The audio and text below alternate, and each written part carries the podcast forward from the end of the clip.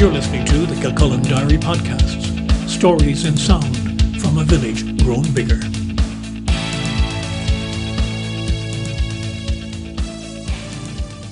Hello, I'm Brian Byrne. You're listening to the Kilcullen Diary. In this episode, we're looking at cycling in Kildare from the view of a local councillor and what might be done to improve cycling facilities in the mid Kildare area and perhaps further. It's not specifically a Kilcullen story, but in the longer term, we could be part of it. Some weeks ago, Councillor Rob Power, who lives in Caragh, raised an idea for the provision of what he called an ironway for cyclists from Caragh to Sallins Station. With terms such as greenways and blueways already well established for the use of pedestrians and cyclists, I asked him what he meant. I've been in Caragh now as, as an elected rep there for, for six years, Caragh being my home village. One of the main issues that comes up is linking the village to Naas, to the nearby town. And if you look at Naas, you have every single town around it. It's Sallins, Johnstown, Kill, uh. They're all connected by cycle paths. So Caragh is a little bit left out there. We've no bus route, so there's a very much a, a feeling of it's not connected. So we've been looking at a, cycle path for a while. It's been on the agenda in Naas since in the Naas Municipal District since I started. I think six years ago it was first mentioned. There's been no progress in it. So we're kind of looking at you know it's a, it's a good it's a good journey out in terms of building brand new infrastructure. It's a big project for the council to take on. And one of the things that dawned on me was we're simultaneously looking at bus services which are hopefully progressing now um, from Caragh to bring people into Sallins train station. Um, and I'd meet a lot of people in the village at Sallins train station in the morning, back in the good old days when we were all commuting by train. But it, it kind of dawned on me that there's that distance there actually between Caragh and Sallins is much shorter on the train line. And I, I kind of was wondering then, that space alongside it, would, would it be possible to set up a cycle path along the train track? And I did the maths on Google Maps and you're looking at what would currently be about a 10 minute drive from Caragh to Sallins. You could probably do the cycle in about 14 minutes if you were able to go straight, as straight as the train track. So it just kind of got me thinking, Iarnród Éireann are talking, they're in very early stage talks about extending a, a third line through Kildare on the, on the Cork line. So currently it goes out to, I think, uh, Hazelhatch and then we're kind of at a bottleneck there and people be familiar if you've heard of backlogs in Heuston, you know, if there's an accident anywhere along uh, Newbridge to Sallins in the morning, it means no trains are getting in from Cork or Galway into Heuston Station.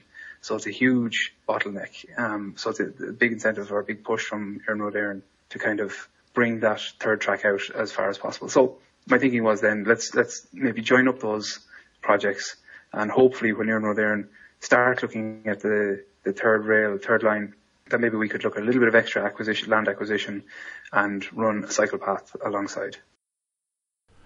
In terms of interest in cycling generally, there's plenty of anecdotal evidence from bike shops that there's been a big boost, to the point that bicycles are scarce and it's a seller's market. That has partly been due to the COVID situation and people beginning to reappraise their leisure and commuter options. I think people are definitely in that mindset.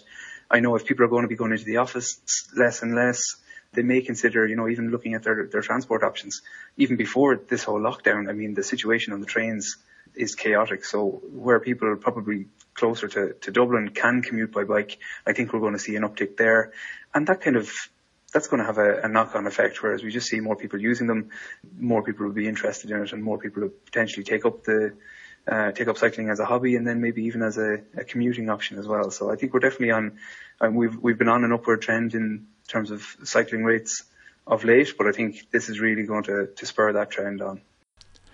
As a youngster, I cycled to school from Kilcullen to Newbridge and back for years. It was a much less fraught exercise then because there was far less motor traffic and it was slower. I put it to Rob Power that if there was a circular, safe cycleway system between, say, Kilcullen, Newbridge, and Naas, in the long term that would allow for more cycling between the key mid Kildare towns. You're absolutely right. And this is the big chicken and egg debate that's going on is, you know, and I think if I'm, if I'm honest about it, I think the NTA, um, their approach to this is very much we do not want to facilitate the car user. And in fact, we're willing to discommode them a little bit if we can improve the lot for cyclists and pedestrians. So they, the pedestrian and the cyclists are very much at the top of the hierarchy for the National Transport Authority when they're considering new projects. So when they're building a road, you can be sure that there's going to be a cycle lane on it in the future. I mean, I, your, your scenario there that we'd be linking up those towns, that's ideal. And if, if we had all the money in the world, we would be doing it tomorrow. So it is a, it's a matter of prioritizing where, you know, where, where we're going to get the most use for it, where we're going to get the biggest, the biggest uptake, the biggest bang for our buck at the moment, and then rolling that out. But that is certainly the way that policy has gone already, and it's the way that I suppose infrastructure is going to go in the very near future. The question is then who should be leading this shift towards the cyclist? As Rob Power said, the NTA has a positive policy here, and the Council itself is following a similar line to a point. How, though, does policy become decision? The councillor notes that there is a hierarchy of motorists, cyclists, and pedestrians in the mix. I think there are some motorists who are concerned about cyclists having that dominance in the hierarchy. And of course, we have to acknowledge that there are motorists who won't be able to cycle and won't be able to make that shift either through, you know, phys- physical reasons or because they're traveling too far and, you know, other taking kids as well. It's just not practical in, in some circumstances. So we have to appreciate that too. But I wonder to what degree of seriousness are, are we all giving this? I mean, are we paying it lip service by saying that's the policy and it's great? I think we need to be echoing that in our, in our debates as well. Insofar as, you know, councillors are, are supporting these new projects that are coming through as well and that we're acknowledging the need to get people on bikes and out of cars. Of course, there are cycling groups who are part of the debate too. In many instances, they are quite a strong voice in the discussion. But to what degree does the official council listen to what they have to say? Councils, as in the executive and the, the transport and road section, are very eager to implement policies that are cycle friendly. I, I think when it comes to, and, and it's not to say that councillors are against cycle friendly projects. But I think what you'll find is councillors' ears are more frequently bent by people who have issue with roads. So they want to see an improvement in the road surfacing or in stop signs or in whatever areas that are predominantly facing motorists. And what happens then is the knock on is we tend to focus our efforts on that when it comes to strategic policy committees and the like, or in, in budgets. You know, we don't have a lot of cycleways in disrepair because we don't have a lot of cycleways, whereas we do have a lot of roads in bad disrepair, so that gets a lot of prioritisation. So I, I think councils in, in, general, they're good at, uh, at listening, and I can give you an example there of, you know, when we came back at this at this council term, and there was uh, a, a lot of representation from cycling groups. In the election cycle last year, there was a push from uh, cyclists, and cycling lobbyists, that we would agree to spending 20% of our budget on cycling infrastructure. And then again, the same similar lobbyists came along in during COVID, and were very eager to see us uh, taking down national funding and also implementing whatever changes we can. You know, it was an ideal time, I suppose, when the streets are quiet, that we could start prioritising cyclists in a in a more meaningful way. I think to give credit, you've probably seen that happen in in Naas, maybe a little bit with the closure of the Canal Bank roads on Sunday, so they're doing some trial stuff there. Kildare Town now moving to a one-way system, so they're removing some some traffic there. That's also to facilitate retail uh, stores as well. But all these all these things now are are now features of the chief executive's manager's report. So every month now, it's agreed that the chief executive will report to us on what are the changes in cycle infrastructure, in in parking, and in say that on that retail outdoor space. So these kind of new measures that have come in on the back of COVID, and cycling is very much a part of that as well. That we want to make sure that it's we're keeping an eye on it every month to see what are the improvements, what are the issues that are coming up, and where are the potential, you know, the the new routes that we can we can now start delivering on. Apart from the cycle lanes and cycleways themselves, proper and secure parking infrastructure is another key to encouraging the use of bicycles. Rob Power is very in tune with that. I remember doing a study in Naas at the time. People, we, we were putting in new cycling infrastructure as part of a, a Part 8 submission for, the, I think, the Dublin Road. And one of the arguments against it was that there aren't people cycling, you know, people aren't cycling. And I did a walk up and down the town of Naas at the time.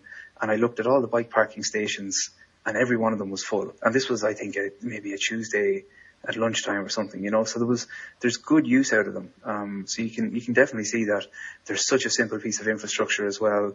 And then uh, we're also looking at uh, again, uh, Naas has probably prioritised this as the bike lockers. So we have some of those on Abbey Street, similar to the train stations where they're probably um, more of a necessity where bikes are being locked up for, you know, maybe 12 hours of a day. So very important there. But I think there's, I think that'll probably be one of the easier steps or the low hanging fruit, if you like, once we get the people on bikes. I think if there's ever a desire to, to have bike locking somewhere, I think that'll probably be an easier step to overcome.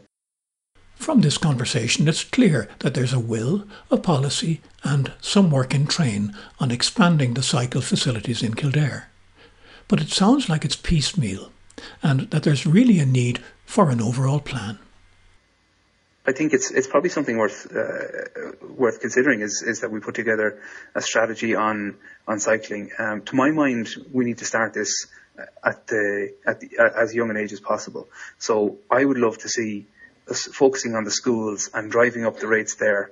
It was something I talked to with colleagues last year was incentivizing schools where they don't currently have a school warden or a, a lollipop person that if they can show a meaningful increase in the number of people that are walking and cycling to school, that they'd be rewarded by getting the, the staff on the uh, on the street and the, the warden or the lollipop person.